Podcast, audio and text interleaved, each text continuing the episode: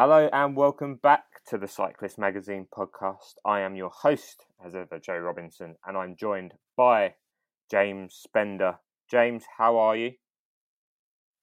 Good morning, Joseph. I am uh, very well. It's a little earlier than normal, though, isn't it? Because we had to get up to talk to someone quite special today. We did. We've got a special guest on today's podcast the man, the myth, the chosen son, Eurosport's Carlton Kirby. The, the the commentator of many of our sport's greatest moments, the voice that we hear on Eurosport alongside Sean Kelly, a divisive figure, as we discussed with him in a very long but interesting interview. I believe you'll agree with me, James. Yeah, I think so. Stick with it. It is quite long, but I mean, he tells a brilliant yarn, does Carlton, and mm. it does it made me a bit sad during it when we did touch on some of the uh, criticism that he does face. I think it's it's completely unfounded, um, mainly because he's a really really wonderful bloke. It seems very lovely bloke. Um, before we get into the interview, shall we do our things we like, things we don't like? Why? Why the devil not? Let's go. I'm going to ask you first. Tell me. Wait, do tell wait, me, Joseph. Wait. Three, two, one. Oh, oh. Jingle.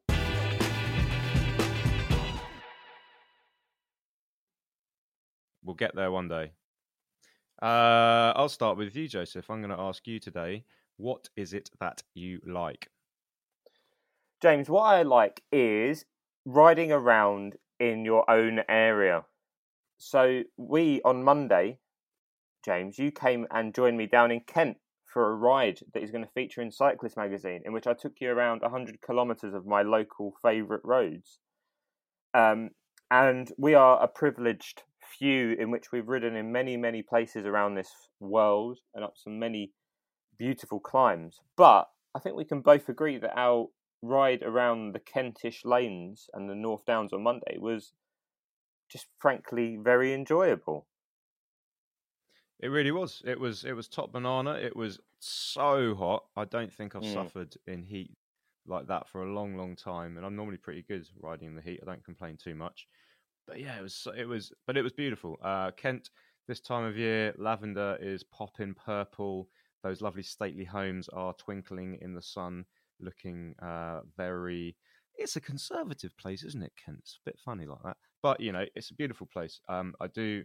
My family's from there on my mum's side. I've um, got a real affinity for the place, and it was a great ride with you and your pops as well. Paul Robinson, yeah. Joseph's dad. Thank you very much for driving our photographer Mike around. Uh, what a lovely bloke as well. Your your father was or is. I, hope he still he, is a lovely bloke. I mean, he enjoyed the day off of work, so and he enjoyed the free lunch, his ham, egg, and chips.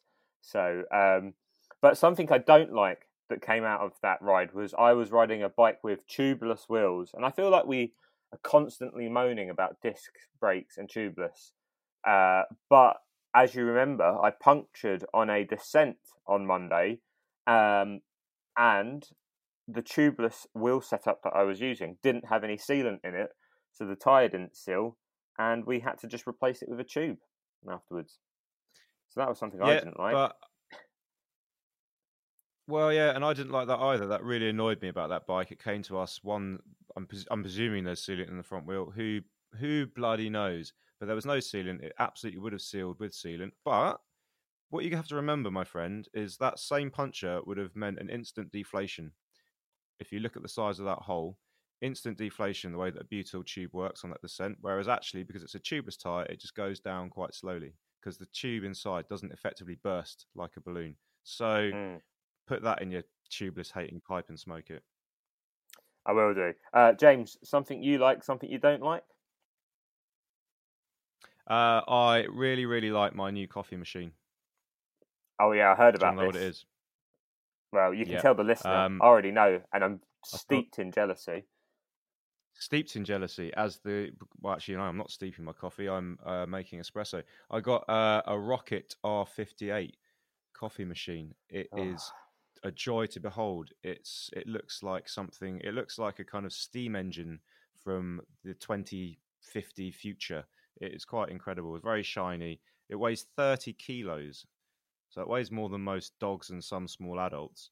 It is an absolute beast, and I'm finally I finally got almost dialed it in. Uh, any coffee geeks out there will know that it's not as simple as just pressing some buttons and watching some black stuff come out.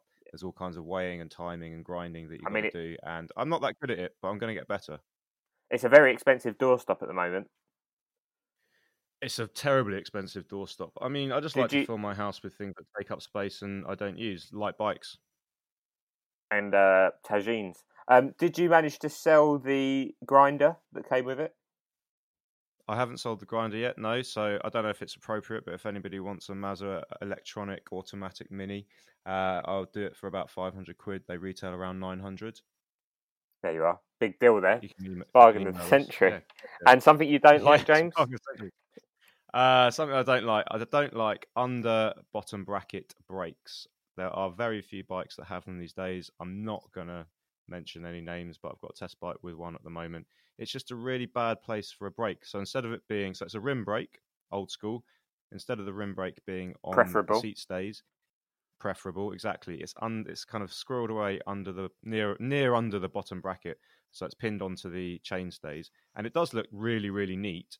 However, it just is an ineffective place to put a brake, and the space that you're afforded because of the crank means that the brake itself. It's not just because actually that's a quite a flexy part of the frame, and with a certain wheel set, you can actually hear it rubbing if you've got a wheel set that's got a um, textured brake surface. You can hear it rubbing when you're out of the saddle. It's also just you just don't get the leverage. It's got a Dura-Ace brake on there, which is like the probably the best under BB brake you can get, and it's still crap, and it still experiences loads of brake fade, and it still makes me want to claw my eyes out and go, "Why are you doing this?" Um, so there's that, and then also another one, uh, just to get a proper moan on, hard to open energy products, because I feel like they shouldn't be difficult to open. I mean, there should be the teeth test on a bike. Every energy product should be openable with one hand and your teeth. And if you can't do that, it has to go back to the drawing board. The packaging, and it sounds kind of ridiculous, but you, man's got to eat, right? And if you're busy tearing infinitely smaller pieces of foil off a chocolate bar, and that's the other one, don't cover your energy bars Yeah. No, no cycling treat should be made of chocolate. No, no, that not unless that is uh, something I agree with. It just melts, and it doesn't matter if you're in the deep of winter. The body heat will still melt the chocolate, and it will become a mess. The body heat will. It will become an And- absolute mess. But some of the annoyances around packaging, some of it is like safety packaging, in which you would need a set of scissors. It's as if they're trying to stop kids getting into some Calpol. Um, Yeah, it is. And it doesn't like make that. any like you've gone to sense. the hardware store. Yeah, it doesn't make any sense. I mean, you wonder who, like, yeah, there's certain things you just wonder, did anyone use it before they started selling it? And I think maybe the answer is no. So yeah, Well, there's that. I'm- but uh, hey, I'm glad you got that off your that, we had a chest. Lovely time in Kent. Yeah, Yeah, we did have a really lovely good. time in Kent. I had a really nice fish finger sandwich. So, you know, swings and roundabouts, as we like to say on this this show. Indeed, Um. Let's get into the episode, James. Without further ado, as we mentioned at the top of the show, we were honoured to be joined by the voice of Eurosport cycling commentary, Carlton Kirby. So, without further ado, here it is. Right, Carlton, it is customary at the moment, isn't it, to ask everyone how was your lockdown? That's the question you have to ask everyone. And how was your lockdown? How was the break from commentary, and how good is it to be back in the booth? Well, it's great to be back in the booth, to be honest. Uh, although you don't have anyone sitting next to you because we're all in separate booths now. So, unfortunately, when when you're about to make a howler, you can't get a jab in the ribs from Matt Stevens or or uh, Brian Smith to say uh, you're going wrong. Notes can't be passed to you, so you know. Uh, it's it's been a funny old uh, lockdown really because um, we we did actually put out and produce some historical programs. We did the Giro as a hist- historical. The last seven years, we secured rights to. So, excuse me, we could pick and choose um, a few of the best stages that had happened uh, in that great race over the last few years. Uh, so that kept the wolf from the door. But a lot of uh, commentators, and particularly sort of freelancers, which most of us are, really suffered because there was no work. Um, so you just had to rely on, you know, I'm lucky enough to have uh, a, a wife who's a teacher, so she carried on through the lockdown. So that kept uh, finances where they need to be. But professionally, it's really tough uh, to know, you know, who's doing what, who's staying on top of it. And so when we came out of the re-emergence of um, uh, after the lockdown, the difficulty was knowing who would be on it because there's no kind of form predictors. And we would have had that right the way through the season. We started to get it in the early season. I mean, I came out of the lockdown raving about Lutsenko. Yes, excuse me. excuse me. Um, because he had such a great top to the season, and then yeah. obviously he went and laid an egg during the uh, uh, during all of the the lockdown. He's come out stinking. Um, you know, he just hasn't hasn't got it. And I thought potentially he might be the next. Uh, he might have a run like Alaphilippe did last year. Yeah. Um, Alaphilippe, you know, nobody thought would go well. I predicted he would. Um, I was, did an evening at Sigma Sport actually where I said, I think uh, that somebody just threw in that curveball right at the end. Who's going to win the Tour de France? and I said, I think it may well be a Frenchman this year. They'll certainly go very well. And watch Julian Alaphilippe. He's 150 to one. and um, they they didn't burst out laughing, but the mirth was there. and then um, uh, it came to pass that he went well.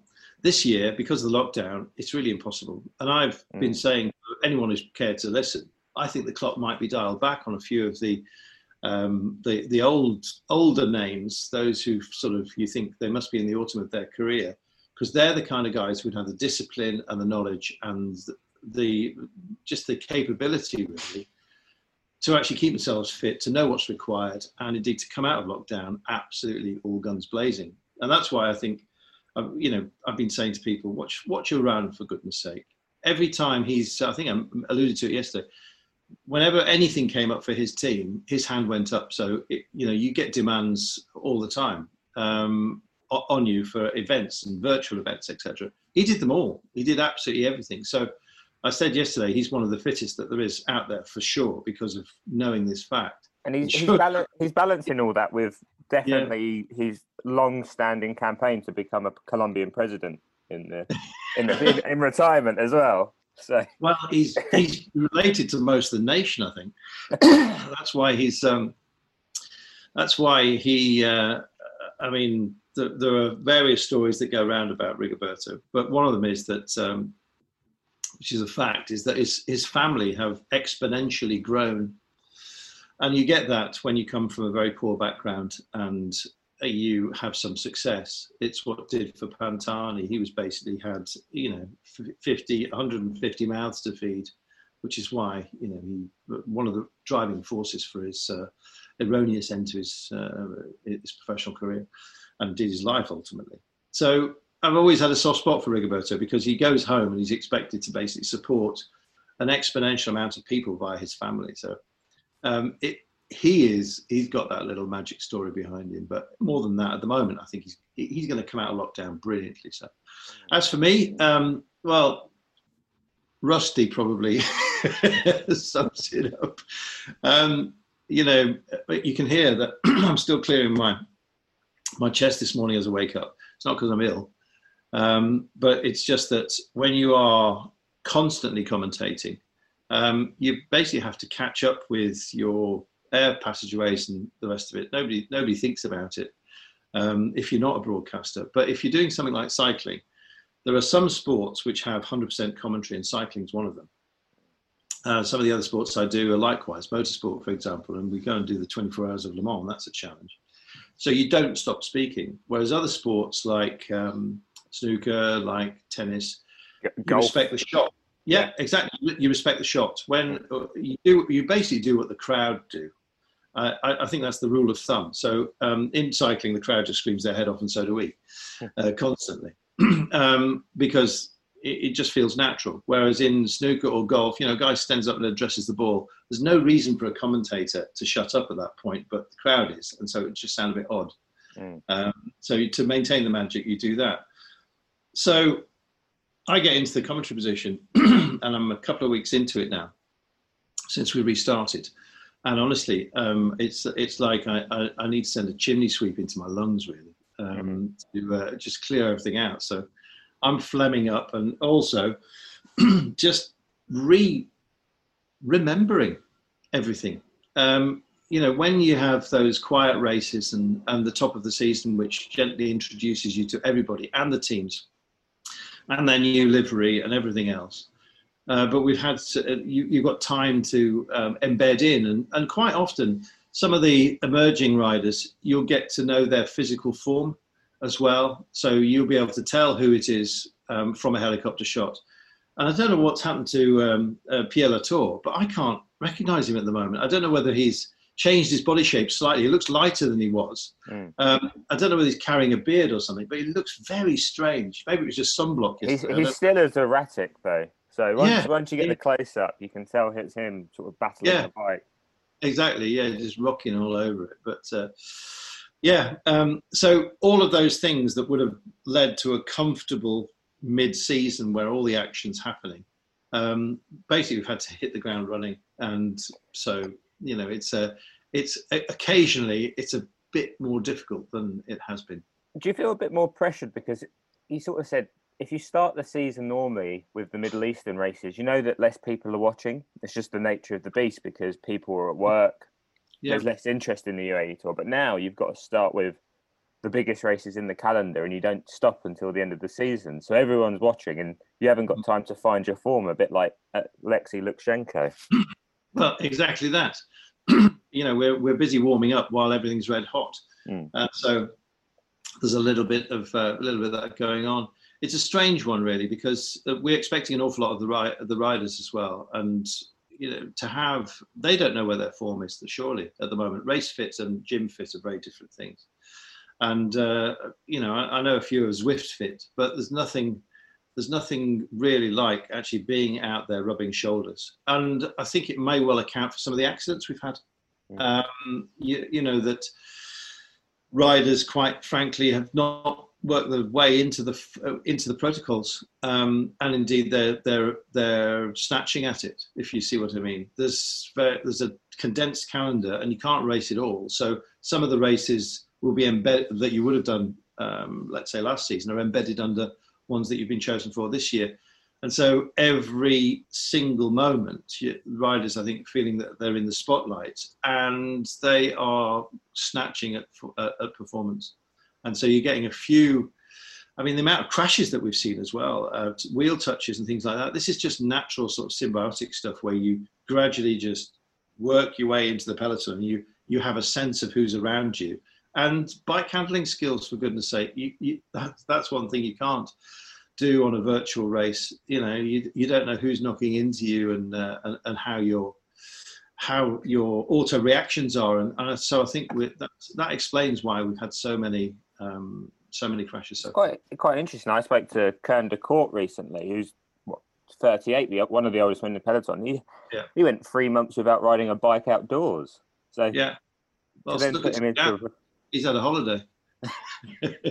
he basically said uh, that he wasn't going to do anything until the racing started properly. He said, "I, I, I don't do. Uh, I, I, just." He said, "I'm a, I'm a, a, professional racer. I don't I don't do all this virtual stuff." And so that was that. Did you uh, did you take a holiday as well, or were you practicing? Is there a virtual comment- commentary? no. I wish there was. Um, well, there, there, was actually commentary on the Zwift races, but uh, um, it wasn't something I was invited to do. So, um, yeah, I mean, we kind of. I I, I had the um, I had a something called um, the uh, Carlton Kirby Lock-In podcast, which uh, ran to 13 episodes, and basically I did the virtual season. So I did the season that that should have been, um, and so I was doing kind of almost spoof reports, but a bit, a bit of uh, travelogue around all the races as they would have been in the calendar, and they went down quite well. And I did a um, I did a few sort of uh, uh, closed doors Zoom meetings as well with people from around the world who paid a fiver to get in. But honestly, it was really small beans. It was, uh, you know, I, I, I, could have bought myself, um, uh, I don't know, three breakfast bowls on what I made out of it, but uh, it wasn't exactly um, Rockefeller stuff. But you know, it keeps your hand in, and, and there were there was the odd bits and pieces. Some of the classic races came through, and um, and I actually worked. We did Taiwan and a few others in the spring, so there was a little bit of funding coming in that way. But it's about keeping your mind where it needs to be and not having the gift of all of those uh, races. And, and, and, frankly, all, all those races at the beginning of the season actually include a lot of guys that are going to be on invitational teams. So when you're going out to the Middle East, they're usually, or many of them, I think most of them really, are run by um, RCS of uh, who handle the Giro, mm. and so uh, and they're known for adjusting races to to suit some of the minor Italian teams because there's such a, a paucity really of of Italian teams knocking around at the moment. As you know, since the death of uh, Lampre, you know there's just nothing there.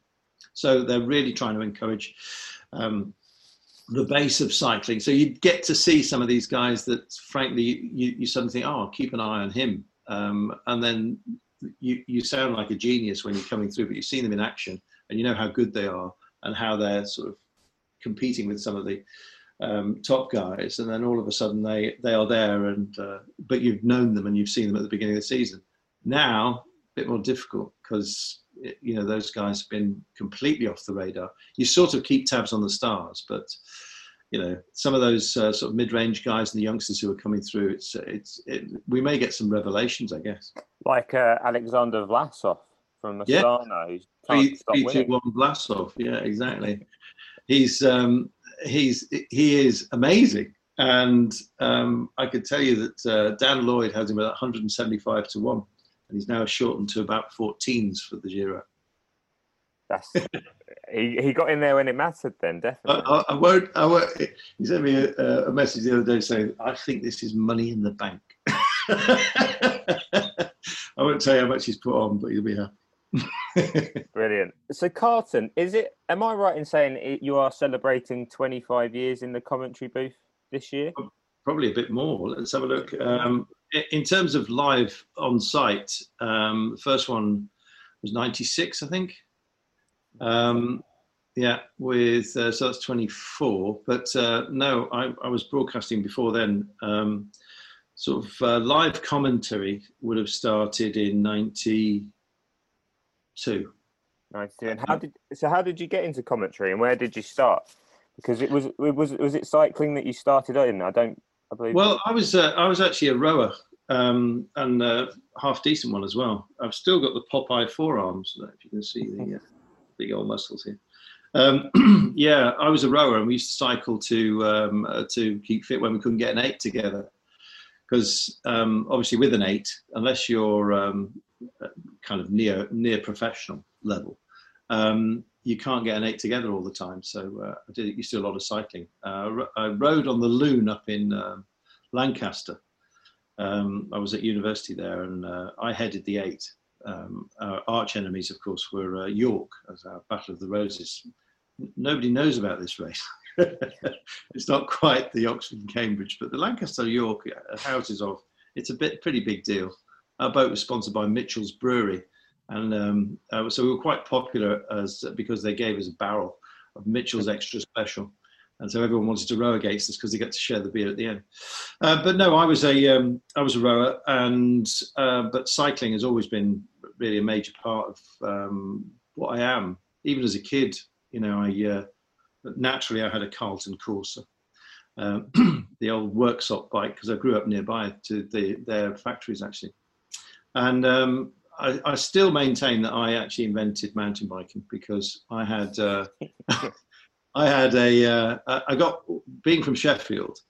Um, I had somebody formulate me a straight bar for my uh, for my from a road bike, and put on uh, uh, knobblies as well.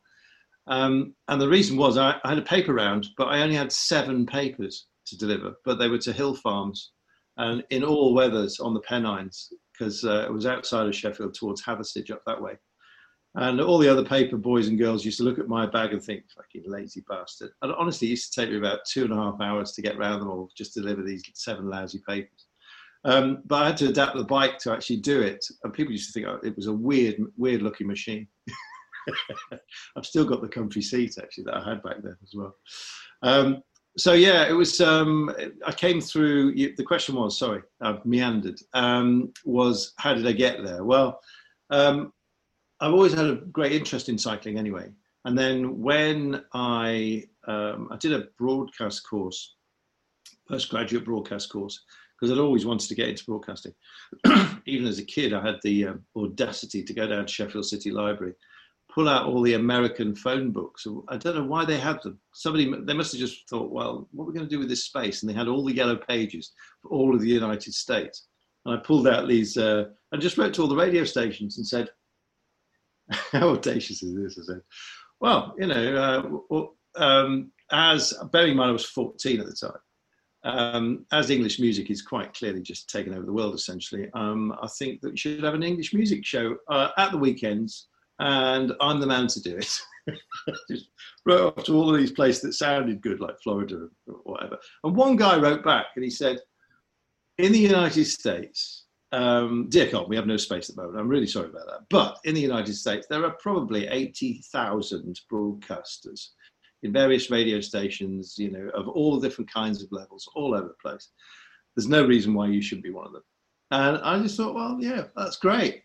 So I had that ambition. When I went to university, I did the student radio stuff, which was dreadful. Uh, it didn't really fit with my rowing anyway. But when I left, I got, because uh, I did a, a crap degree in marketing. I mean, what use is that? anyway, I, I, had hopes of going into know advertising or something like that, something vaguely creative. And I got a job with Marketing Week magazine down in London, and I hated it. And I was, and then I got a job with Middle East Money, writing the back page, which was called "How to Spend It," a title which has now been nicked by the uh, Financial Times. So basically, my job was I got a big budget was to go and live like a rich um, person from the Middle East. And so I was sent off to all of these luxury hotels, etc., etc. But I was I was only 23, 22, and so I wasn't interested in any of the things that a uh, a rich Saudi would be interested in at all. Anyway, I applied for. I thought I've always wanted to get into broadcasting, and so I rang up the NUJ, as you do, and a weird thing happened. The head of the NUJ happened to be walking past the desk where the phone was ringing and picked it up. So it's like ringing the National Union of Mine Workers and Arthur Scargill picks the phone up. So anyway, this guy picks the, picks the phone up and he just basically took an interest. He said, listen, I can hear from your voice that you've clearly not been to Oxbridge. He said, so you're not going to get anywhere with the BBC and their training scheme. He said, but there is one other course, and that's at the London College of Printing. I suggest you have a go at that. And he sent me some details. And indeed, after a half hour conversation, he said, I'll write you a little reference if you like. So I applied for this broadcast course, of which at the time it was the only one other than the BBC. And I think they got hundreds and hundreds of applications. And of course, the fact that this guy from the NUJ, so one phone call is the reason that you are burdened with me. Um, so I, I, got on this uh, radio course and on that, I was then posted to Norwich, which is where the Alan Partridge uh, uh, analogy and connection comes. Um, it's often something I'm called. Um, I did uh, Radio Norfolk.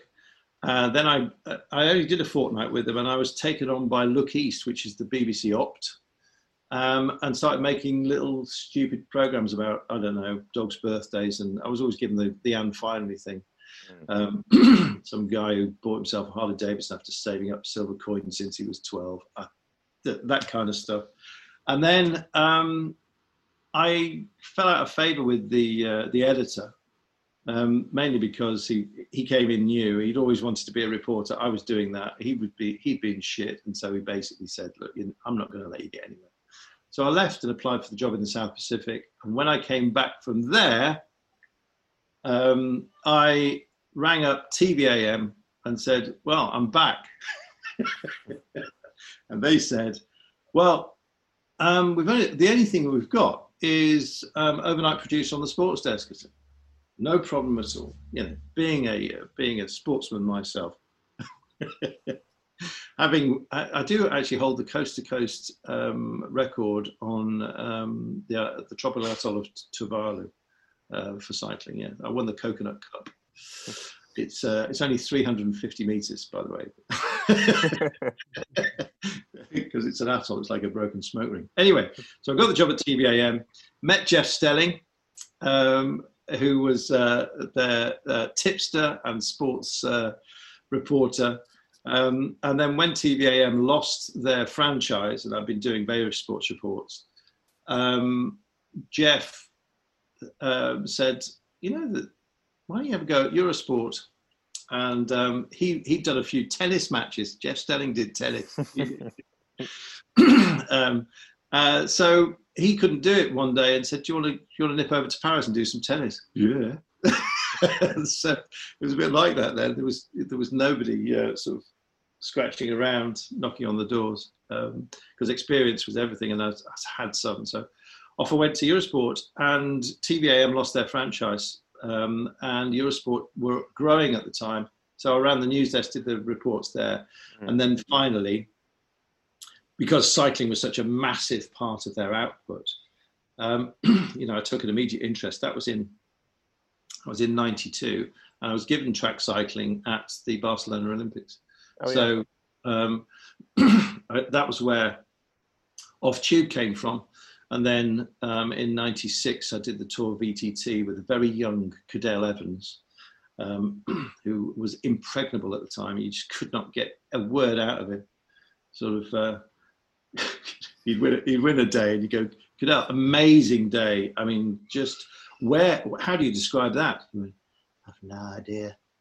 Was it? Uh, I always loved Cadel right from that right from that very start trying to find a way. I, eventually I said to because he was you couldn't get a word out of him. I said to him um, Cadel please describe the story of your day and he he always used to go off into some sort of Zen world, and then he'd, he'd say, uh, "Wow," and then and he was off. He just described, he described everything, and we're, we're like, "Come on, this is supposed to be thirty second fucking clip." We still be there five minutes later, but I, I didn't want to break the magic, so we burnt a lot of tape on Cadel. Anyway, that was the start. In answer to your question, it was a very long answer. That's it that's and now so sort of 25 years on you've established yourself as the voice of eurosport. Um, and you are known very much for your own idioms and your own phrases and and sometimes made up words. Some people have called you shakespeare of the sports commentary desk. And how, well, yeah, yeah. how long did it take to develop word, yeah. Oh uh, to be uh, to be honest it's um it's just inherent. It's not anything I even plan. How, to, how, um, does, uh, my, how does my style of sorry I wanted to ask how does one become a chosen son for instance? One of your your great sayings is labeling oh, someone a chosen son. Well it's a, that's a biblical reference I think. Uh, to be honest I never forget anything. I'll be able to tell you in five years what sort of t-shirt you're wearing. Um, it's very strange. Um, I don't have, have, a bin, and so my head's full of um, just full of stuff.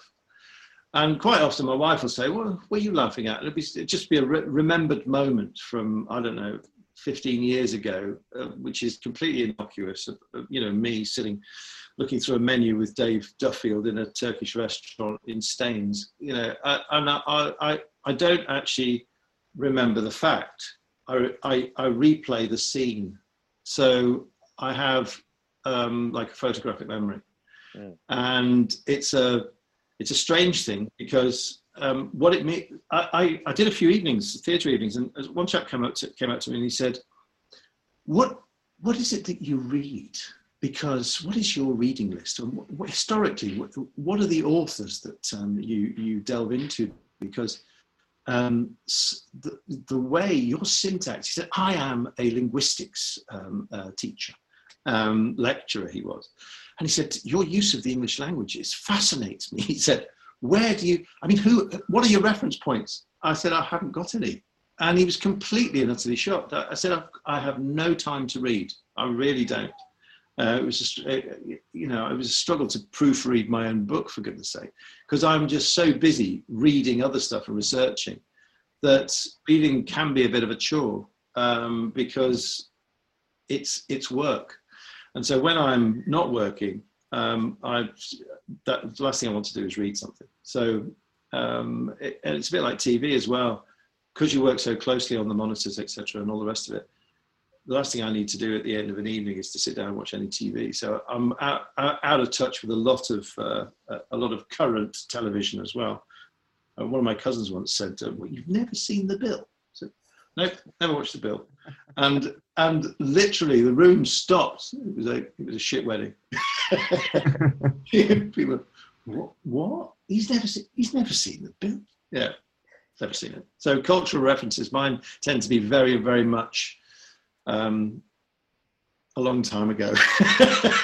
Because I often, I often wondered, will there'll be a, a, stage of the Tour de France going through some random town in Provence, and you'll yeah. point out a restaurant and say, "Oh, Sean, do you remember when we had a really lovely Cote de Rhone in there?" And I do often yeah. wonder: is is this are these actual anecdotes? Are these yeah? Yeah, they are. I mean, we've been, we've been rocking uh, the tour for a long time. I, my first job actually in France was driving a forklift truck when I was uh, 16 in a biscuit factory in a place called Les de Puy in uh, Normandy.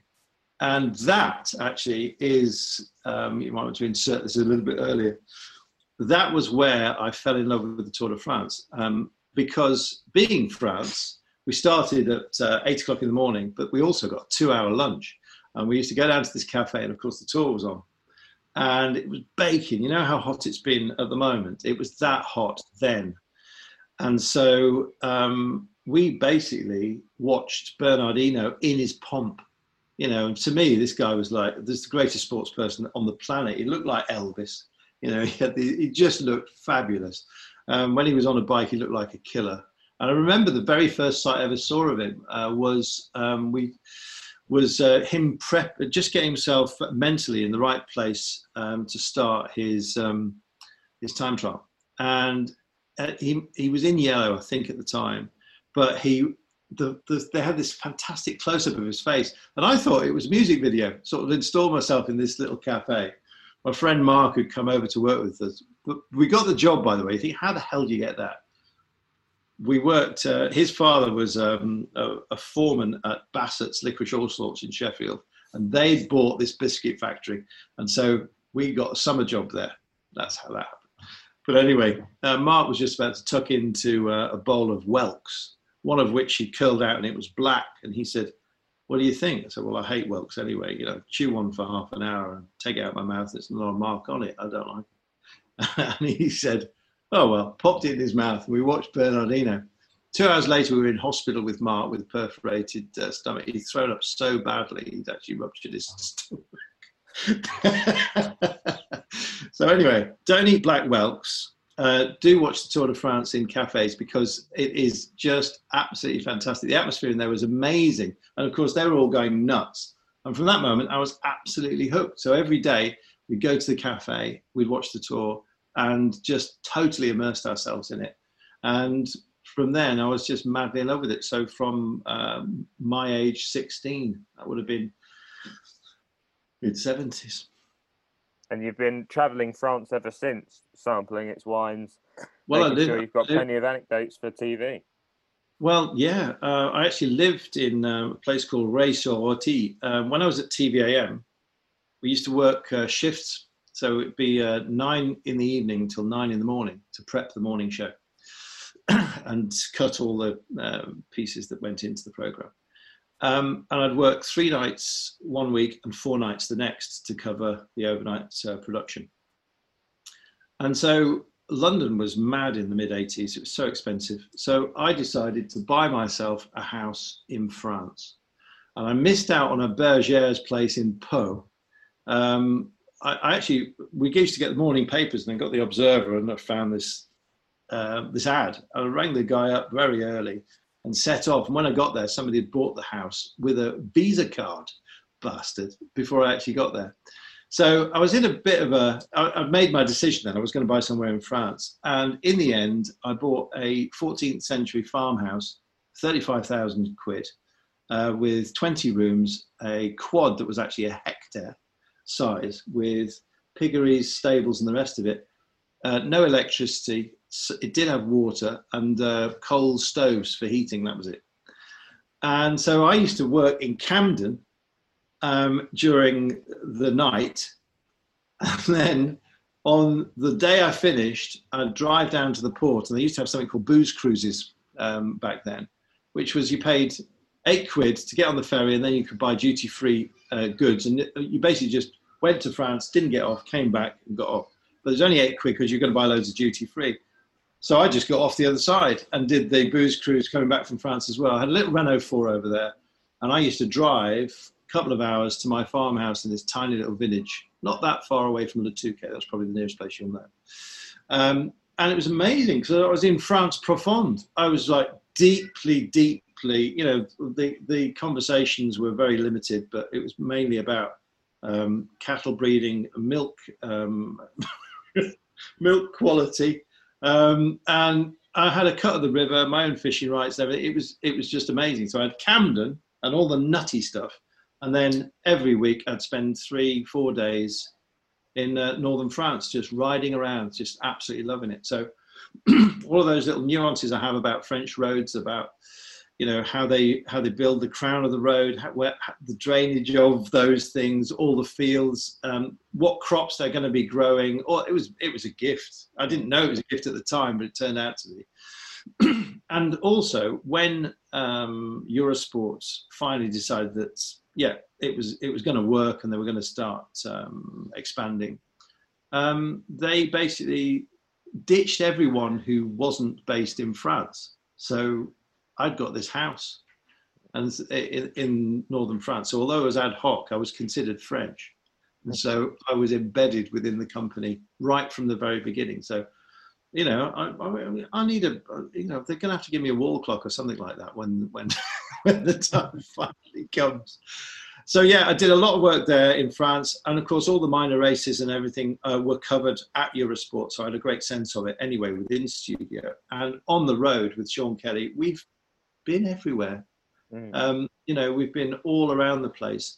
And before I actually went on the road um, and jumped into Dave Harmon's seat when he left, um, I was the guy in Paris. So I was in the dungeons, and my job was to do the guide touristique. So I would essentially research all of the chateaus, villages, everything that they were going to go through so that they could throw to me and I'd be able to fill them in. And I've still got all that info in my head. So I did, what, five or six years of genning up on France. And, Explaining how to make the perfect cassoulet. Yeah, precisely. Long and slow. So pigeon, that... pigeon is the, is the secret ingredient. Pigeon? Yeah. Really? Yeah. Oh, Mate, I guess that makes it really rich alongside the haricot beans. That's a very dense. It, it is a dense meal anyway, but exactly. But uh, yeah, if you do it properly, a little bit of pigeon. so this, go on, James. Go ahead. Uh, but but photo, photographic memory um, aside, how do you? How many hours do you spend swatting up for a six-hour stage?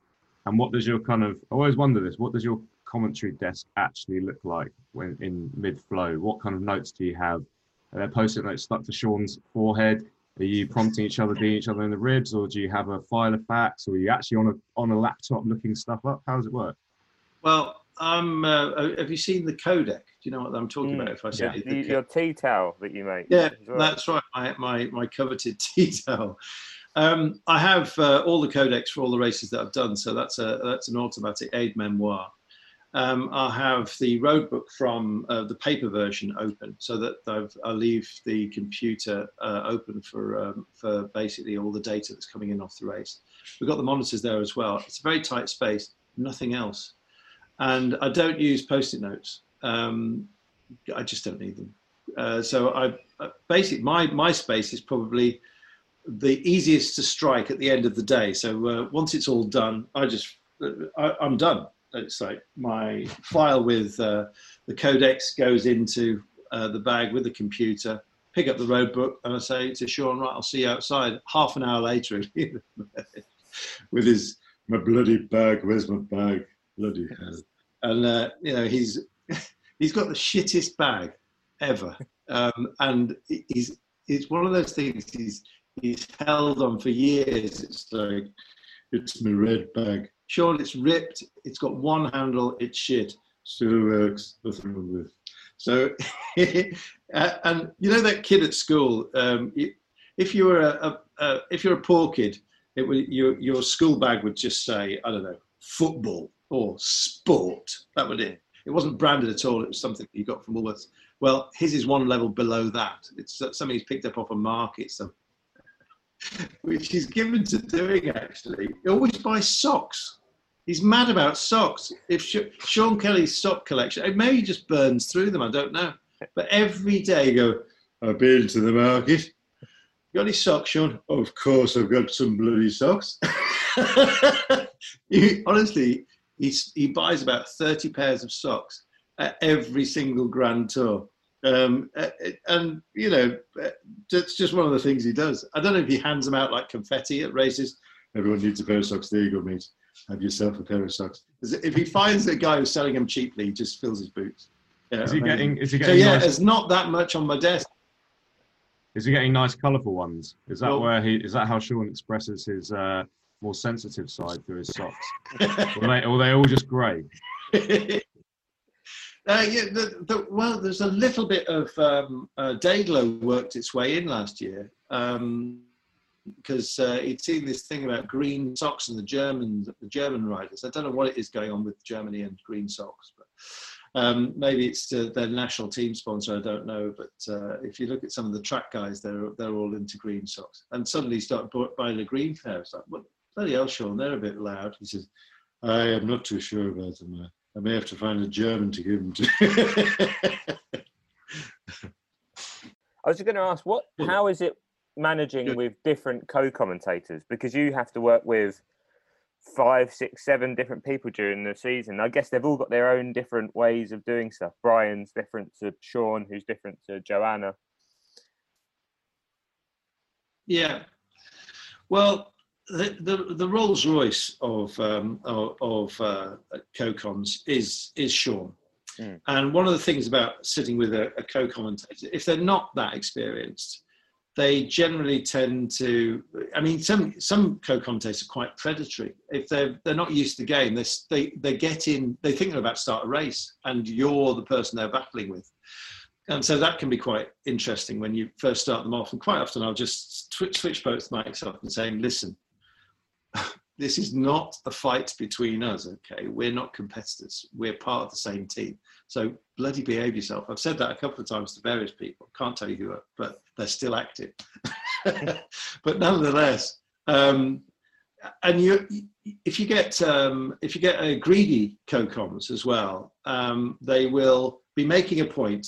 A scene will change on the screen, and they'll say what that is before handing back to you, instead of just coming to a natural pause and then you can pick it up if you do it that the, the correct way, um, as Sean does impeccably, he knows that I'm going to pick up the action, and so we kind of fold over each other rather nicely.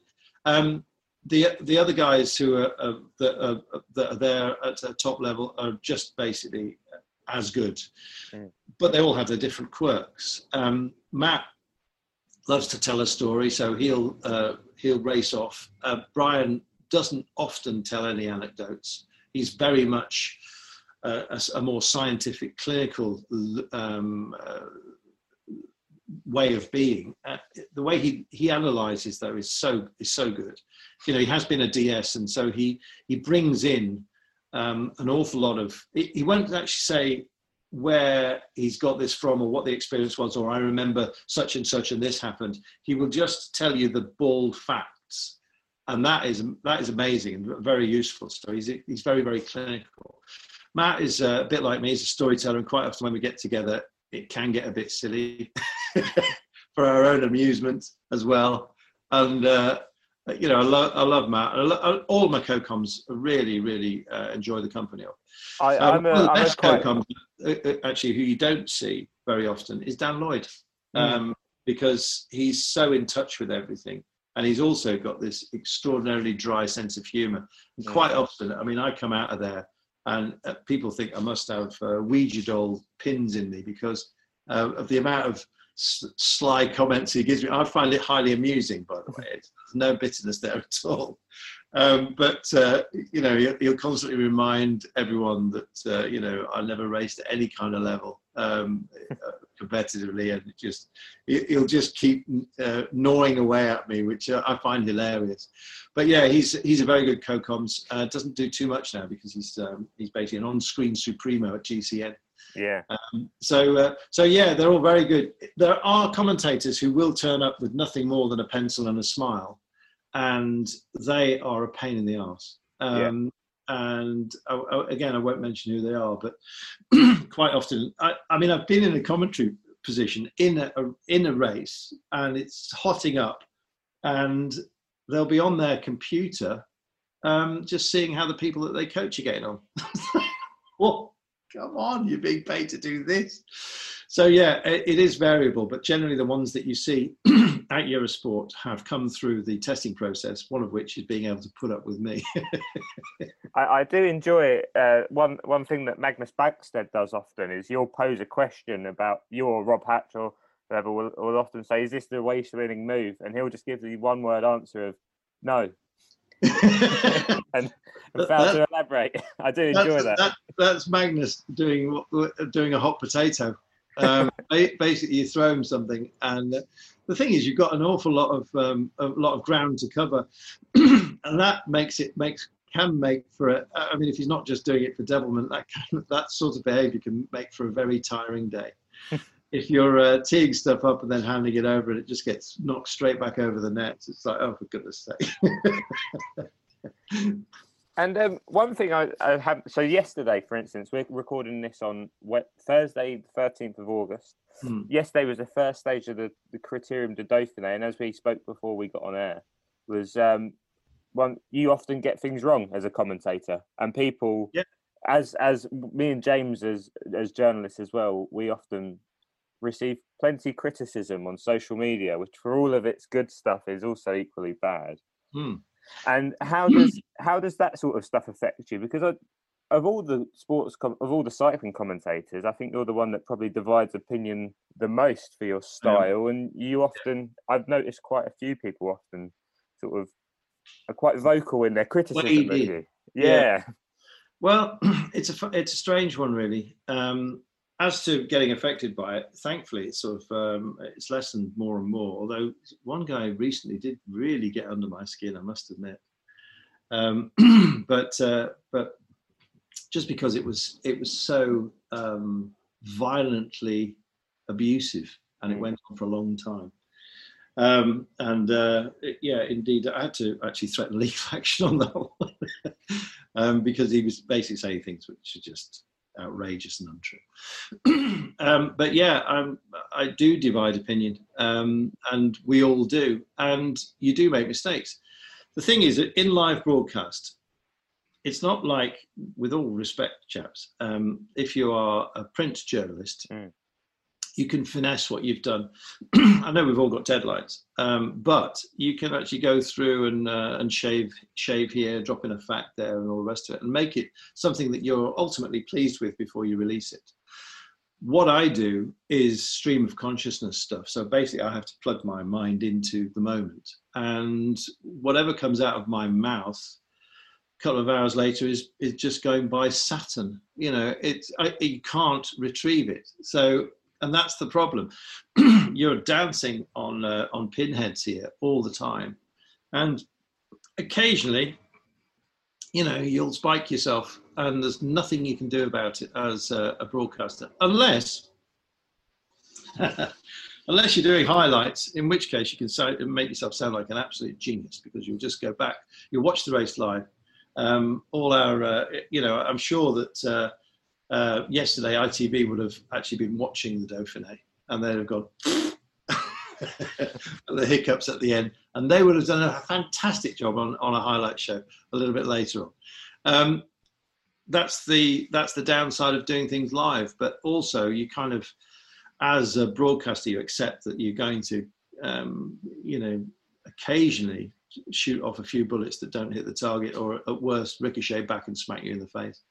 So it's just part of the game. And I think probably in each season, there's probably two moments that really make you think, oh, God, why did that happen? And uh, yeah, I had one yesterday, but you know, I'm hoping that that's it for the rest of the season, this compressed season.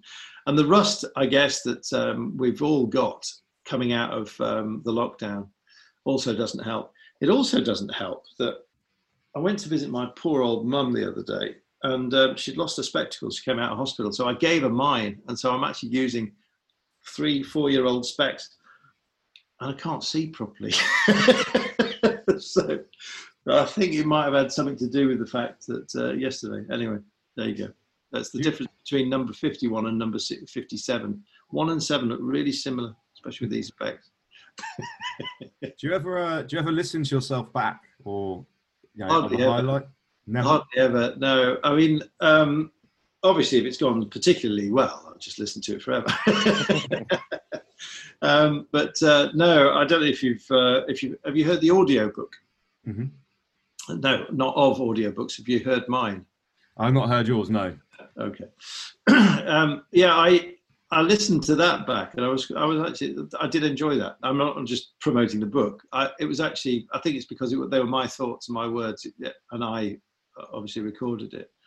I quite enjoyed that tale. So listening back through it, I had to just in case there's any gaffs. So I only listened to it once. I'm not there every night. Um, but no, generally speaking, um, I don't. In fact, uh, people think I've got must have some massive archive of all the stuff I've ever done. I've got nothing. Yeah. How much how much time do you have to spend reciting and practicing uh, not just place names but rider names? Because you know Oh, it's such go. a global sport. It's a, it's Well- incredible the diversity.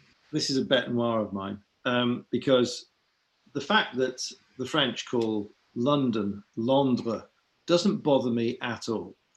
And equally, um, people like Michael Moorcock, who we all know is Michael Moorcock, he knows he's Michael Moorcock. When we say Michael Moorcock, we're talking about him, Michael Moorcock.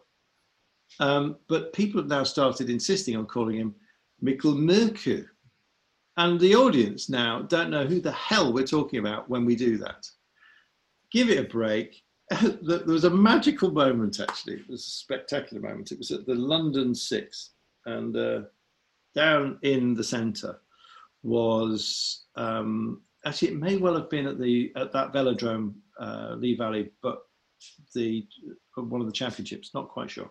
Anyway, um, the daughter, I think daughter or maybe niece of Michael Moorcock was in the track centre and was interviewed, and uh, it was Matt Rendell who's who's very specific about pronouncing names as they would be pronounced by the person, uh, but in the language um, of of the athlete.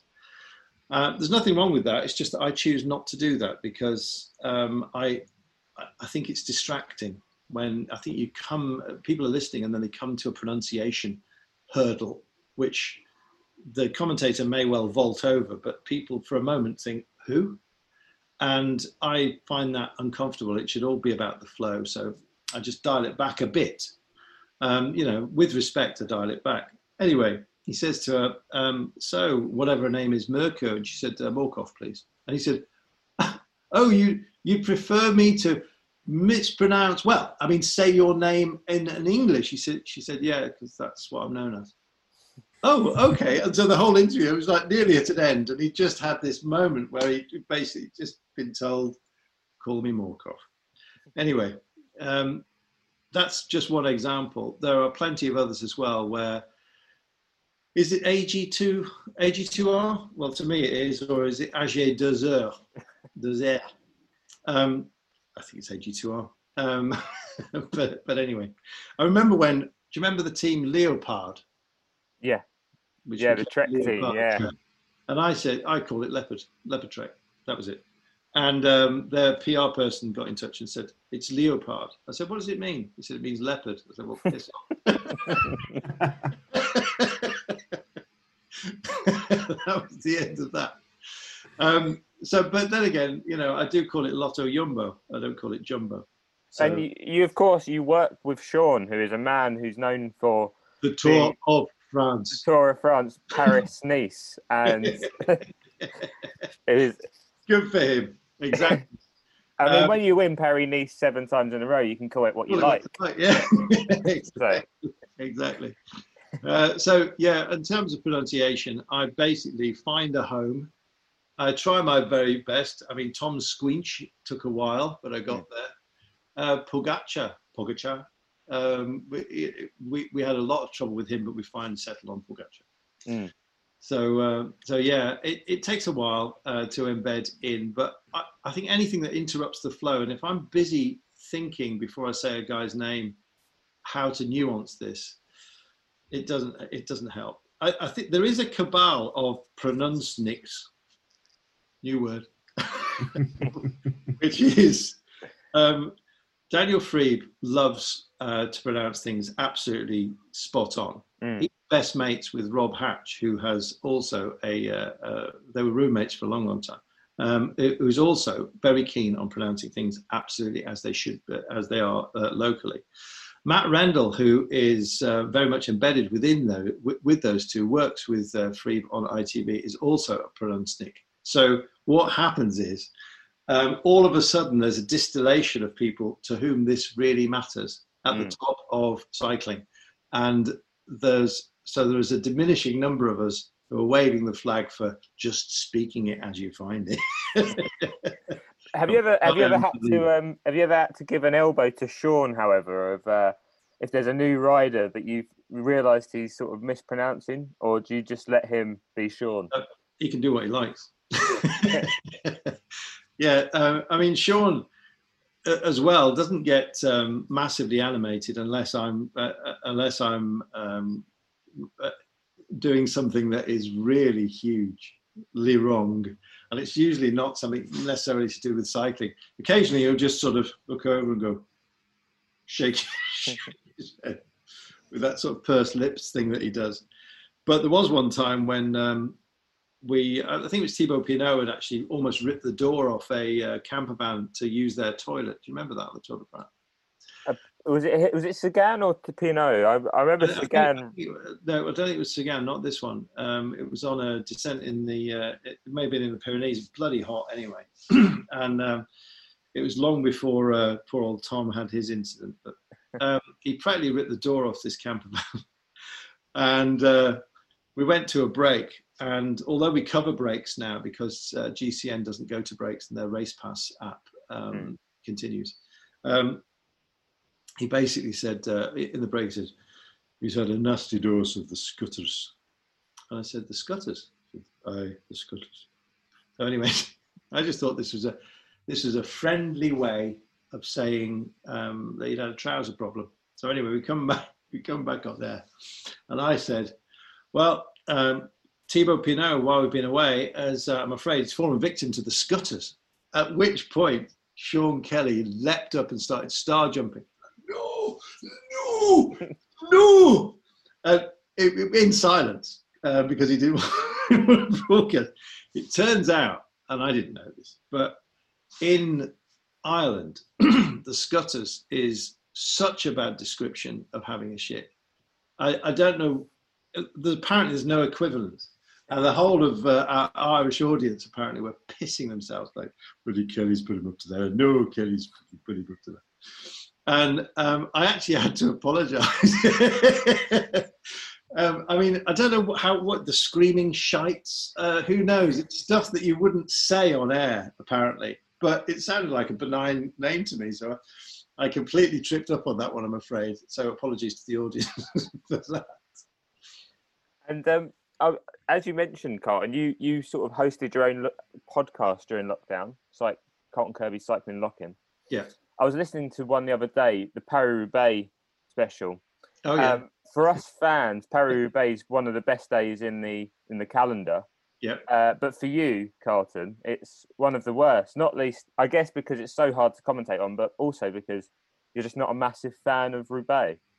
Roubaix itself is is horrible. Um, it is really not a pleasant place. The velodrome is spectacular. The race, of course, is spectacular. No disrespect to the race, but the place, no, I'd give it a wide berth. Um, I think in the book I said it's uh, it, was cheered up by a burnt out car. I mean, I mean, even Sean, there was uh, years ago, he'd said, "Bloody hell, the commentary position's outside, and you're just sitting on concrete. He said it's the best way of getting piles. is how he described uh, Roubaix. And um, he himself as well. I mean, he had, he had a rough time there. Um, and he's got a shower named after him, bless him, um, uh, there. He's got his own cubicle. Um, but uh, and you go there and you think bloody hell it's fabulous that this is famous because there've been so many photos of riders showering down at the end but it really is very modest it was um, i think uh, roubaix was heavily bombed in the second world war and they rebuilt it using um, shoeboxes as a template. It's not a pretty place at all. Um, but it's uh, iconic and we love it for that. Uh, it's not that i don't like the race i don't like the place. Uh, so then, yeah, he he actually one of the one of the things that I was really surprised at with Sean once when we were commentating on it, he said, "These cobbles, this is on air." He said, "They'll give your prostate one hell of a beating," which which I thought was a fantastic line, and. Uh, he said he said to me afterwards, he said, Bloody hell, Sean, that was a, that was a bit strong about the old cobbles. He said, Oh, honestly, I was pissing blood for 10 days after that race. And then it suddenly hit you what he'd actually gone through and why he was actually dialing it down, his experience, rather than dialing it up. Amazing. Do you think that um, that's kind of uh, almost indicative of like how how cycling has become more sanitized over the years? Do you think it's a bit kind of almost stilted in comparison to back in Kelly's day?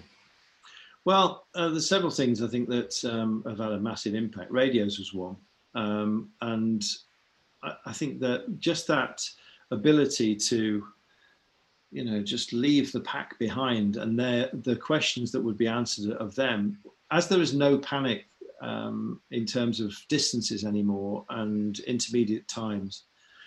I think that's probably knocked something out of it. Um, but you know they, they play on the safety aspect and now it has become very very sanitized ways of racing and uh, battle plans that can be imposed on a peloton by a very strong team i think has brought it down somewhat but then again you get flashes of uh, brilliance even within some of the more controlling teams like sky ineos you know Bardonecchia run notwithstanding etc things like that really um, still hold the magic. And I still think it's the greatest sport on the planet.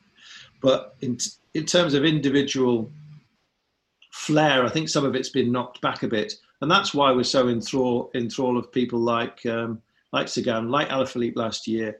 We're kind of craving that. It almost feels like a throwback, doesn't it? The way that those guys ride mm. because they are so very much individual. Sagan rides and he fries his team. His team are there, not supported. They're, t- they're there to be burnt out by him on his behalf, which is a very different way of uh, approaching it. He's not bothered about lead out trains or anything like that. He just wants them to make everybody else suffer because he'll suffer less. Which is um, why we all enjoyed Julian Alaphilippe last year because yeah. he rides as if it's the 1950s. Exactly that. Precisely that. That's yeah. exactly the point. Is that he was a throwback to the days of old. That's why people love Tommy Voeckler as well. Completely unpredictable you know, he'd attack when there was nobody thinking of attacking, and it was, it was just the most stupid thing to do. And and then you know, we just absolutely loved him for it. And you get you're getting less of that. But I'm thinking that you know maybe with this new wave that we're getting in from uh, the east uh, and indeed uh, the, the, far west, Colombia, um, but uh, yeah, the Eastern Bloc producing some, fun, or the Near East in uh, within um, Europe producing some spectacular riders. My book, by the way, is the only book that's uh, the only other language that's been translated into is Slovenian. wow. says a lot. I mean, cycling must be becoming a, a quickly their their sort of chosen sport with the success of Slovenian yeah. cycling at the moment. Well, well, I've been interviewed by Slovenian media as well, and and um, and and yes, it's. I said, um, you know, without being disrespectful, what else is there?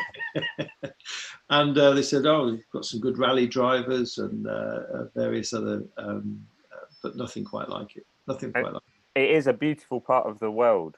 Yeah, I've never been, been to Slovenia. It's one of the, the hidden gems of Europe, hmm. to use a cliche. Yeah. Are you working for them, Jay? Are you backing Well- up their, their, their mass casino campaign? Ironi- and late- late ironically, the, it's hidden gems based off of the Emerald River that runs through it, which is spectacular. All right. Carl- Carlton, I was going to I've ask. got an invite to go actually, so uh, yeah, maybe I'll take him up. Yeah, go ahead. Um, do, do you? I mean, obviously, rider safety paramount, but do you lament as commentators the advent of the helmet Oh, and the, and the sunglasses? Um, no, not at all. Um, the, the the helmet for me. I mean, I got into a tussle with uh, Chris Boardman about it because I, I I I actually said that I think that whenever a bike is sold, a helmet has to be should be sold compulsorily with it. Um, you know, if you if you've got the money to buy a bike, then you should be buying a helmet. Uh, and I know there's a massive campaign that basically said, well, some of the safest countries in the world to cycle uh, because of the infrastructure they've put in place have the least helmet use. Um, so, but in competition, um, I, I've, I've come to think that, that it's just stupid not to. Um, the UCI rule was was brought in. Um, I, I think it was a blessing. I think it was that. It was 2003, I think, wasn't it, uh, that it came in as compulsory, which doesn't seem that long ago, to be honest. No. I mean, it's a it's a bugger for uh, for rider recognition, and quite often, uh, I, I've quite often you get asked when you're in a privileged position, such as such as I am, um, what what would uh, what developments do you think there should be? Um, one I said was um, I think they should have uh, a number on the front of their helmet, little patch with their with the with the rider number there. I, th- I thought that would help everyone, not only the commentators but the audience as well. So there's a heads up indication um, of the rider, and they're always showing their faces. So you know it would be instantaneous. That would be great. That was one. Um, the uh, the uh, Giro asked me what they could do to improve their race and move them closer to the tour, and I said, well, um, if you want to do something unique, have a stage winners jersey, um, something like a checkered flag, something like that, so that uh, everyone would see who'd won the race the day before. And if it was a sprinter who was fagging it up a mountain, who's got the uh, the checkered flag jersey on, it, you know, that's something to carry. That's wonderful. Mm. Um, but apparently, there is a UCI rule about how many different jerseys can be issued within a race, and it's four. So there's no room for any more, which is a bugger. You know, who cares? Let them have five. How bo- how boring of the UCI. Yeah. One, Oh. one thing I would love to see is to borrow from football is is is names on the back of Yeah. jerseys and even maybe even numbers. I think didn't um, Quebecer moot it? I think they did. I, was I believe didn't um, was it what was the old Swiss team? IAM did have names and they got in loads of trouble. Yeah, and, and there was all kinds of other things as well. I think uh, Quebecer actually also raced sleeveless. Do you remember that? And they said it looks too much like basketball tops. And so that was the end of that as well. And they look really cool. I mean, you know, if you if you're going to impose uh, disc brakes on everybody, why can't you just allow a little bit of leeway when it comes to the apparel that they race in as well? Who knows? I mean, it's a mystery. That place is a mystery. Um, to to finish off, Carlton, as we as I know that you're you're also in the process of selling a house, so you're very busy Uh, man. sold Oh, it's sold. Ah, well, five days. foot, foot off the gas. Um, I can. Um, I've got some quick, quick, relatively quick fire questions. I'd love to ask you. Um, starting off with, uh, what is the best race you've ever commentated on? Huh. Um, the one I've, the one that I enjoyed the most. Yeah, that you you look back on and say that was genuinely probably the best race I've ever watched. Gosh, that's so t- that's really difficult. I've you know never really, but never really pondered it. Um, gen- generally speaking, the race that I enjoy commentating the most um, is the Tirreno Adriatico, um, where it sits within because there's there's so many there's so many different editions of it, but where it sits within the calendar, it's such an optimistic race. Mm. And also the fact that um, when it nor- where it normally sits, you get so close to the riders, and because it's it's hardly attended at all. So as a fan, uh, one of your readers would would if you want to get near to the superstars, maybe even stay in the same hotel. That's the one. Um, you know, pre-COVID. I guess we, we have to amend all that. So I'd say that was would be um, my favourite um, stage race. favorite tour is the Vuelta because it is just such a friendly race. It's also a celebration at the end of the season. Mm. Whereas there's the optimism of uh, of the Tirreno, um, of the short stage races, of the Grand Tours. It's last chance saloon for many riders. Um, for others uh, to save a season, for others it's um, it's a celebratory race. So there's this very there's very much a sort of party atmosphere surrounds that and the vibe of the race has changed completely since they shortened some of the sort of lunatic, lunatic long stages that were nudging up around 300 kilometers and all that kind of nonsense. Uh, big transitions through some of their desert areas where the only thing that was moving really were the vultures. Um, just amazing.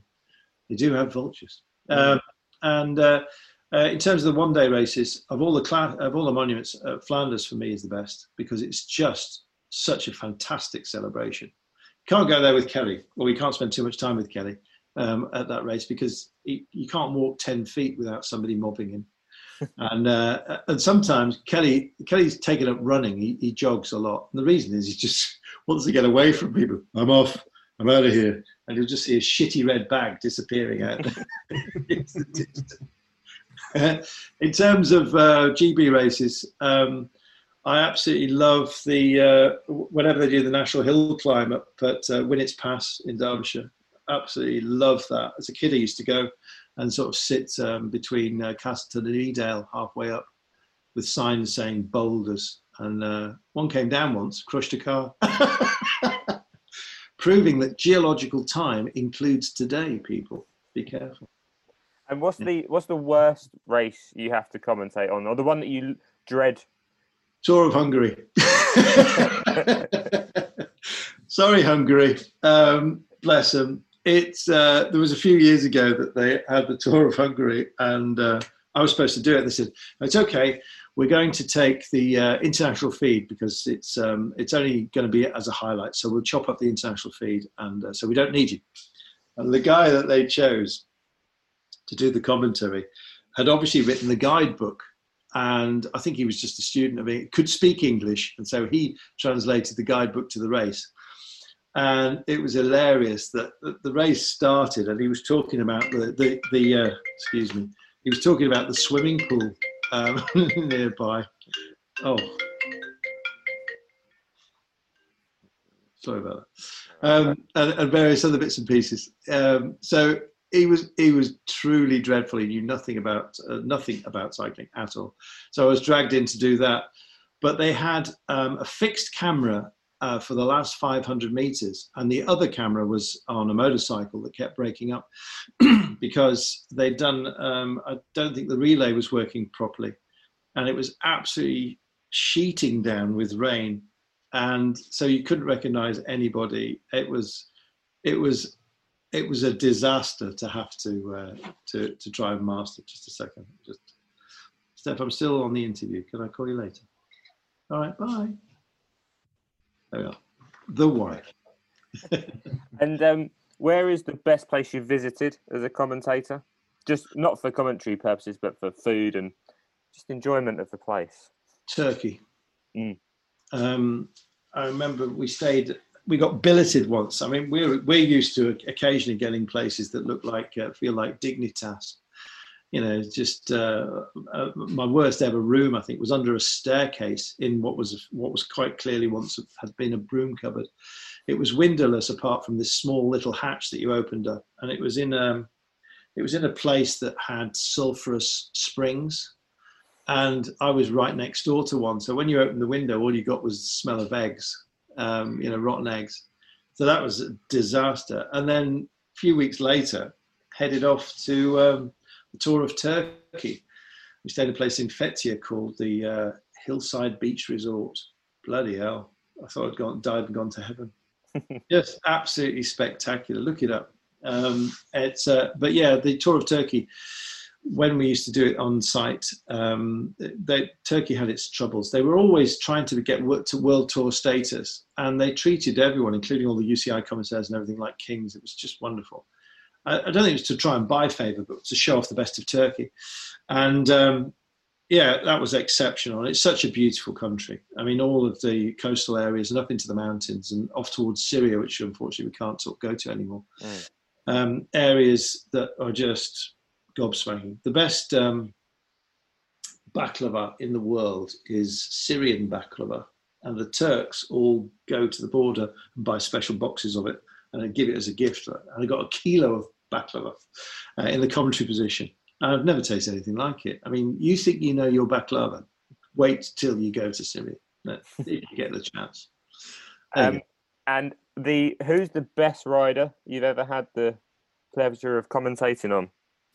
The one that's really stuck out for you. Well, I mentioned him earlier. The one that I absolutely loved commentating on and seeing his career grow, just because I was there at the very beginning, is Cadel Evans. Mm. Um, when he won the World Championships, I cried, and uh, and when he won the Tour, I did the same. Yeah, he's just I, I, I felt like I was I shared the journey with him as it were, and you know he, he Cadel probably doesn't really know me from Adam. I'm sure he's aware of me, but um, but I, I, just have a great deal of affection for the man because I shared such a long journey with him and enjoyed watching him.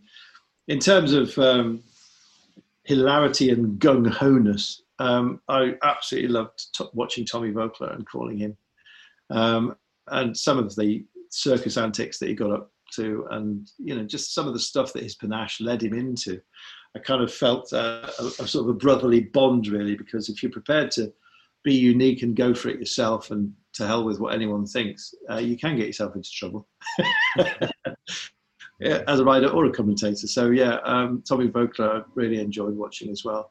Um, of the superstars and all the those who've had great success elsewhere and some of the classics men, Fabian Cancellara um, I remember in uh, Strade Bianche uh, when uh, he, uh, one of his wins there, um, he sort of came off the podium and uh, you know there was very few of us there in the um, in the uh, the um, the grand square there at the top, and he came down to talk to us afterwards. I just thought it was so nice. He was just such a nice bloke.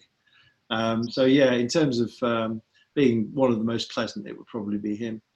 Um, on the flip side of that, the mystery men.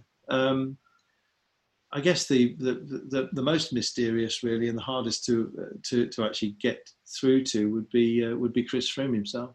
Um, I, I was thinking it's a shame that Chris didn't.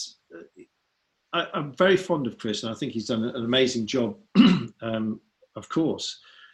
And I, would hate it when he's he's he's maligned. I think it's it's really unfair. Uh, and I know that there was questions um, as to uh, various ethics, ethical lines that may or may not have been pushed towards um, by uh, Team Sky as was. But I don't think that was Chris Froome's fault. I think his um, the, the, fact that he was uh, part of a, an extraordinarily focused operation didn't engender himself to the to the fans in France. So I have always stuck up for Chris Froome, um, uh, no matter what. Even when even when all that doping nonsense was was hanging over him, uh, we we had an embedded belief that actually he would come through, and I'm glad he did because uh, you know I'd hung a lot of um, a lot of my faith on him, and he, he, he repaid me. I think the only thing that Chris Froome ever did wrong was not to um, honour the country he he represents by spending more time here. Mm. When he won the Tour de France, if he'd not gone to the Saitama International Criterium in Japan and dressed up as a sumo man and fire, fired a few uh, uh, arrows wearing traditional costume, and I'm sure got um, a, a, healthy uh, paycheck for turning up. If he'd have come to the UK and done a couple of rideouts with a thousand children, um, I think he'd have been knighted by now. Mm. Yeah, even even if he'd have skipped a Vuelta or two for a Tour of Britain earlier in his career, I think he would have uh, been sort of embedded more into our society. Yeah, it's a shame that uh, it's almost a, P- a, missed PR opportunity, but by him. Um, but uh, you know, um, but then you know, within what was Sky and of course many other teams as well, one of my favourite riders, British riders, um, would be Mark Cavendish. Um, we we had a, an uncomfortable relationship at the beginning. Um, I think Mark has very sets very very high standards for himself, and as a result, he sets very very high standards for everyone around him as well because he treats everyone else as he would treat himself. and for that you have to take credit. But it doesn't doesn't matter if you're. It, it doesn't feel so pleasant if you're on the opposite end of it. And I remember when he won uh, Milan San Remo, I I honestly wasn't sure whether he'd won it or not, um, and it, I think he took umbrage at that. And then there was a, a race in Qatar where I was commentating in a truck looking at a black and white old valve monitor. The engineers, by the way, the back of the truck, they all have the HD devices. And it's like, oh, it's only the world feed commentator, but my voice was going out live on Eurosport. And um, so I had t-shirts pinned, race t-shirts pinned in this cab. It was baking. It must have been 40 degrees, something like that. And I could hardly see the monitor. And I remember just calling his lead out because it was the only thing I could, I could actually vaguely recognize. I think it was HTC days. Um, and the their train formed and then fell a bit, fell apart, and then formed again. And I described it as a mess. And of course, he went back to the hotel, watched it um, that evening, and just thought I was a complete bastard. anyway, uh, the next day, Matt Rendell's interviewing him um, post race because he's won, because uh, they had got the train sorted out and he'd done done the job. And uh, the first thing he said is, "Get that Carlton Kirby down here. I want to give him a good slap." to which Matt Rendell went, ha, ha, ha, ha, ha. Anyway, uh, m- moving on. A few years later, we're at the Tour of Turkey. I think it was in 2012. Um, maybe maybe a couple of years later. I th- think it was that. Um, actually, a couple of years after, perhaps. But anyway, uh, they're herding everyone into taxis at the airport. And uh, I'm sitting in this sort of people carrier with Brian Smith. And the, the, the guy says, in, in, in, in, in plop. Mark Cavendish sits down next to us. I said, "Hello, Mark. You're going to give me that slap now?" and uh, he was, "No, no. You know, it's uh, you know what it's like." You know. As, anyway, from that moment on, we both have a, a passion for motorcycles, and uh, it, he loves uh, motocross in, in, particular. And I think it, was a time when he thought he might actually have a go at that. Um, but uh, we should wait and see whether that that happens. But we spent our time shooting the breeze with Brian Smith sitting there. I think, what the fuck are you talking about? we were just talking about racing and, and bikes and all rest. We just, I just didn't. He, he didn't want to talk about cycling, and neither did I. And we both got families. Um, I had my my kids came to my wife and I very late, and uh, so our children are pretty much the same age as well. So whenever we bump into each other on races around the world, we we kind of just we just talk about family and other stuff. We don't talk about racing, and I think he that's maybe a little bit of an oasis for him uh, because everyone, whenever they're in front of a superstar like Mark Cavendish, undoubtedly is, just want to talk about stuff that they are interested in rather than stuff that he might be interested in in that moment. And so I think if you give people that respect, um, you you kind of get it back. And so yeah, Mark would have to be up there as one of my favourites as well. And finally, um, it's like asking you to pick your favorite child, but if you had to pick a favorite co-commentator, could could you? Well, the safe answer would be Sean Kelly, but um, I think I'll just leave it at that. Then nobody's disappointed. Sean, Ke- Sean Kelly and his shit red bag. Oh yeah, no, I love Sean, and and um, you know, long may he, uh, long may he continue to be in the Commons position, and uh, and share some of that with me. That would be great. Carlton, thank you very much for joining us today. Uh, I'm going to let you go because you've got to go and commentate on the Criterium de Dauphiné this afternoon. I have, yeah. Call time is actually midday, so um, I'm going to have to get my bag together and piss off. Um, as you mentioned earlier, you had that podcast, the cycling, uh, the Carlton Kirby cycling lock-in that people yeah. can find on all good podcast outlets. Uh, your book, The Magic Spanner, uh, is out Updated, now. actually. Updated. Can be bought on, in all good bookshops. Two new chapters, actually. The uh, the uh, last year's tour um, is a, is a terrific new chapter, which because it was such a spectacular tour, and France really nearly did it. Mm. This year's tour, of course, has been, been designed for them to do it. Mm. So um, let's see if they do. And yeah, and we look forward to hearing your voice throughout whatever more of this season we manage to get, I guess. Yeah, well, it's been a pleasure talking to you guys. Thank you very much, Carlton. All the best. Cheers. See you later. Bye. So, ladies and gentlemen, Carlton Kirby. Carlton Kirby, uh, lovely house. I noticed. You can't Lovely. see that, obviously, because this is a podcast. But he had a Very lovely. decadent. yeah, it was. It was um kind of So um many, so many Fabergé eggs. yeah, a bit Queen of Versailles was the velour on the sofa, and lovely uh, lovely paint scheme. I don't know if that was the wife or Carlton, but some really complimentary colours going on there. We're, lovely we're chandelier. gracious. We're gracious that you give us some time. He's a very busy man, especially with this condensed calendar.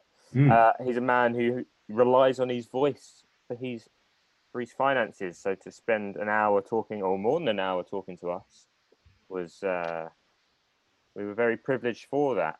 Yeah. Um, he, as I mentioned, is a very divisive character, isn't he, James? Uh, I actually saw some very notable people on social media criticising Carlton yesterday, um, but I think he's a bit of a a treasure that we should behold in Well, I cycling. think, yeah, absolutely. He's a bit of a John Motson for cycling. He is an institution, a legend, and as he pointed out, it is really hard talking all the time, uh, especially when nothing's going on in the chosen sport that you're commentating on. And also, yeah, as we've said many times in, uh, or we, we touched upon many times there, it's kind of hard to pick out people from crowds, Yeah, and they're not. You know, these guys are sometimes sitting in the back of a bus with a tiny little TV with it being piped in. They can't see anything. It's really uncomfortable. They're not having a lovely time themselves. And then this big sprint melee happens at the end, and you've got to call who's won it. And that's Mm. tough. What you see on TV is a million times better than what they're often seeing when they're sitting in their commentary box. So they're going to make mistakes. and people don't realise is we didn't mention it there, but Carlton Kirby doesn't just commentate on cycling; he also commentates on MotoGP, uh, a few Olympic sports. So if you turn on Eurosport at any time of the day, you may be graced with the the vernacular of Carlton, uh, telling you about a Cote de Rhone wine that he once tried, but Yeah. over the top of some I don't know biathlon. what, I, what I very much enjoyed is uh, you pointing to his kind of Kirbyisms. Mm. So the the chosen son kind of thing, and coming out with your own, where you refi- uh, re, um, refer to it as idisms. I'm not sure what, what an idism is, but an idism is uh, something that you would possibly say, Joe. An idism. that that word is indicative of my career as a broadcaster, clearly, or I lack think of it. I think if you're busy creating words, then you're doing something right. You're going. You're pushing the boundaries. Yeah. Um. Anyway, that's the episode. Uh, thank you very much for tuning in. As ever, leave us a review on Apple. Listen to us, download. Um, see us at cyclist.co.uk forward slash cyclist magazine podcast. Uh, get in touch. Still, yet again, what are we, three, four months into this and not a, a single fact about Gregg Wallace? Um, rather disappointing. But anyway, for now, James, I'll talk to you later. Auf Wiedersehen. Toodaloo.